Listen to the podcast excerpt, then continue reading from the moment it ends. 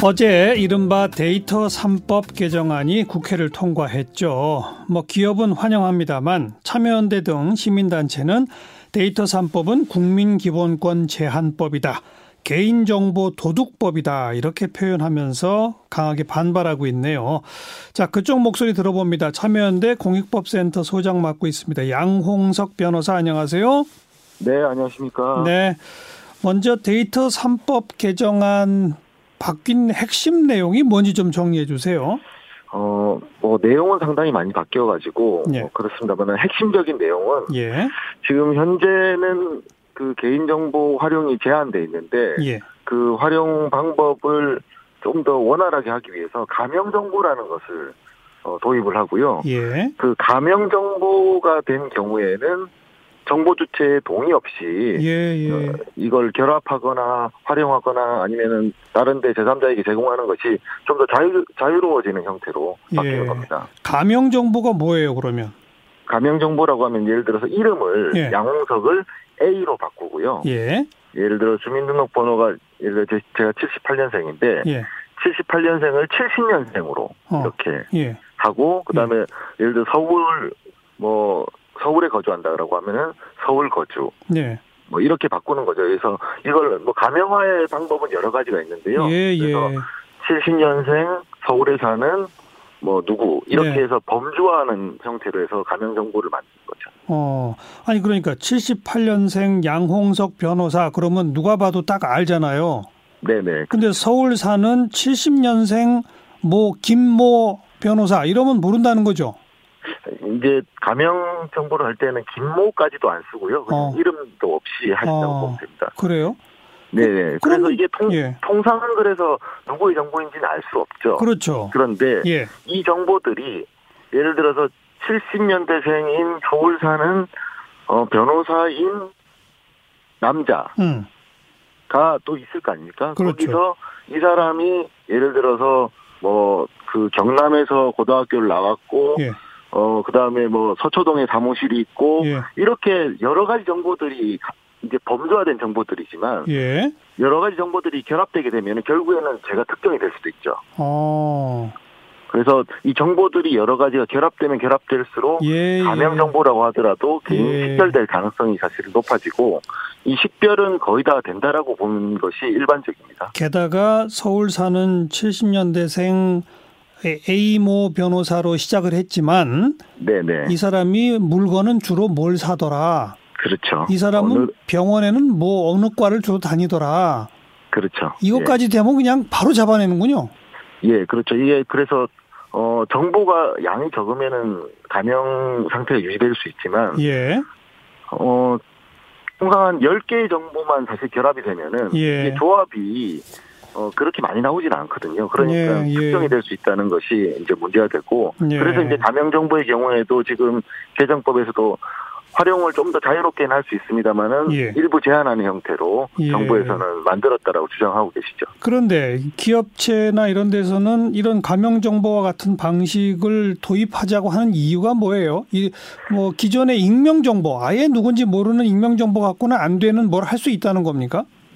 가명 정보의 경우에는 예. 어 예를 들어서 나이나 지역이나 아니면 소비 소비 패턴이나 이런 것들을 확인을 할수 있는 데 익명 정보는 그게 아예 안 되거든요. 예. 예를 들어서 익명 정보를 하게 되면은 저를 마- 만약에 익명으로 한다라고 하면은 예. 예를 들어 40대 서울 거주 뭐 이런 정도가 되면 익명이 되는 거죠. 예. 그러면은 이제 어 그런 정도를 해서는 저를 타겟으로 해서 예를 들어서 마케팅을 한다거나 어. 아니면은 제가 뭐 다니는 예를 들어서 뭐 어 주, 주된 어떤 뭐 상점이 어딘다 어디라든가 예, 아니면은 예. 뭐 어디서 어떤 물품을 소비를 하는지 이런 것들을 가지고 어 뭐 상품을 만든다거나 예. 서비스를 개발하는 것이 사실 어려워지는 거죠. 마케팅이 어렵죠. 네네. 서울 그- 거주 그- 40대 남자 요 정도만 갖고는 어렵다 이거죠. 네네 그렇죠. 그런데 직업이나 뭐 조금 더 더 몇 가지 정보가 추가될수록 마케팅에도 활용할 수 있다. 네 그렇죠. 아 이거 그럼 굉장히 딜레마네요. 많은 정보를 알수록 더 고도화된 마케팅을 할 수 있는데 많은 정보를 알면 알수록 실명화가 되는 거니까요. 그렇죠. 그래서 이제 시민사회단체에서는 가명 정보의 활용 자체를 부정하는 것은 아니고요. 예. 그런데 이게 재식별이 될 수 있고 개인이 특정될 수 있기 때문에 민감한 정보를 가명 정보에다 계속 결합하는 형태가 되면은 예. 어렵 이건 조금 너무 개인의 인권 침해가 심해질 수 있으니 예. 그것들을 활용하는 것들을 제한해야 되고 아.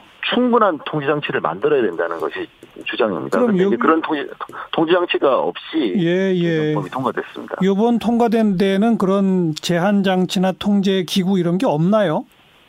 일부 이제 개인정보보호위원회에서 예. 제안을 하고는 있습니다만은 예. 기본적으로 가명 정보를 기업들의 필요에 따라서 결합해서 활용하는 것을 허용하기 위한 법이기 때문에 예. 어 통제가 뭐 충분하다 이렇게 볼 수는 없습니다. 예. 만약 이 다른 정보들을 가명 정보에다가 몇 가지 정보를 더 결합해서 잘못 이용하게 되면 벌칙 조항 같은 것들도 있는 것 같던데요. 예, 벌칙 조항이 일부 있긴 있는데요. 예. 현실적으로 가명 정보를 결합해서 예를 들어서 그 결합된 데이터베이스를 보니까 누군지 특- 특정이 됐다는 거, 네. 특정이 됐다거나 네. 그렇다라고 해서 그 자체로 처벌하는 규정은 없습니다. 이 특정이 된 걸 가지고 뭔가 다른 행위를 했을 때는 예, 또 예. 처벌하는 규정이 있는데요. 예. 문제는 이렇게 결합하는 것 자체가 개인의 사생활 침해가 바로 이루어지는 거기 때문에 아. 그것을 굉장히 제한적으로 해야 되는데 예. 이걸 폭넓게 일반적으로 할 수 있게 만든 것이 이번 데이터 산법입니다. 그런데 그 지금 이제 4차 산업 시대, 4차 산업 혁명 시대 빅데이터 활용이 아주 핵심 중에 하나인데 우리의 네. 규제가 너무 강해서 이 다른 나라들하고 지금 이 빅데이터 활용하는 이쪽 업계에서의 우리 수준이 꼴찌 수준이다. 뭐 이런 얘기들이 그동안 나왔었지 않습니까?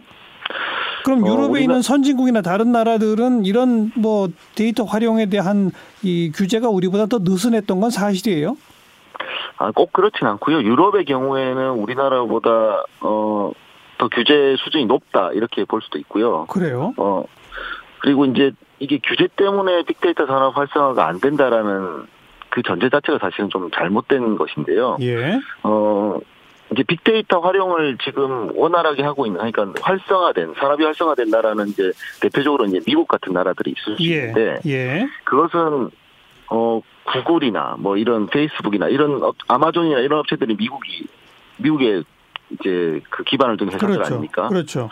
그러니까 자연스럽게 그런 IT 분야에 미국이 강대국이기 때문에 그 예. 산업 자체가 발달을 한 것이고요. 어. 그리고 빅데이터를 활용하려면 기본적으로 데이터가 있어야 되는데 예. 그 데이터가 알파벳으로 만들어진 데이터에 예, 예. 좀 더 미국이 더 친화적으로 접근할 수 있는 거죠. 예. 그렇기 예. 때문에 이제 어 미국의 빅데이터 산업이 활성화되어 있는 것인데 네. 우리가 빅데이터 산업, 빅데이터 산업이 활성화되지 않은 것이 규제 때문이다 이렇게 사실은 볼 수는 없고요. 어. 관련 전문가의 숫자가 사실 적고 예. 투자가 사실은 적기 때문에 예. 산업적인 어 조금 활성화가 좀 부족한 것이지 예. 규제 때문이다라고 보기는 어렵다고 생각합니다.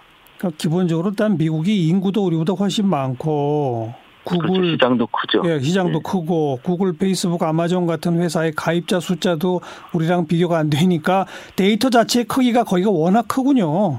그렇죠. 데이터의 절대적인 양이 크고요. 네. 그리고 전체 시장에서 생각을 해보시면은 한국의 빅데이터 업체들은 한글을 쓰는 사람들 숫자보다 네. 알파벳을 쓰는 사람이 전 세계적으로 더 많으니까 그렇죠. 알겠습니다. 알파벳을 처리하는 기술이나 산업이 알겠어요. 더 먼저 예. 발달되는 것이죠. 그러면 이게 규제 때문에 빅데이터 산업이 발전 못했다는 건 잘못된 말이다. 그래서 이번에 법 개정에서 가명 정보 활용까지도 동의할 수 있다.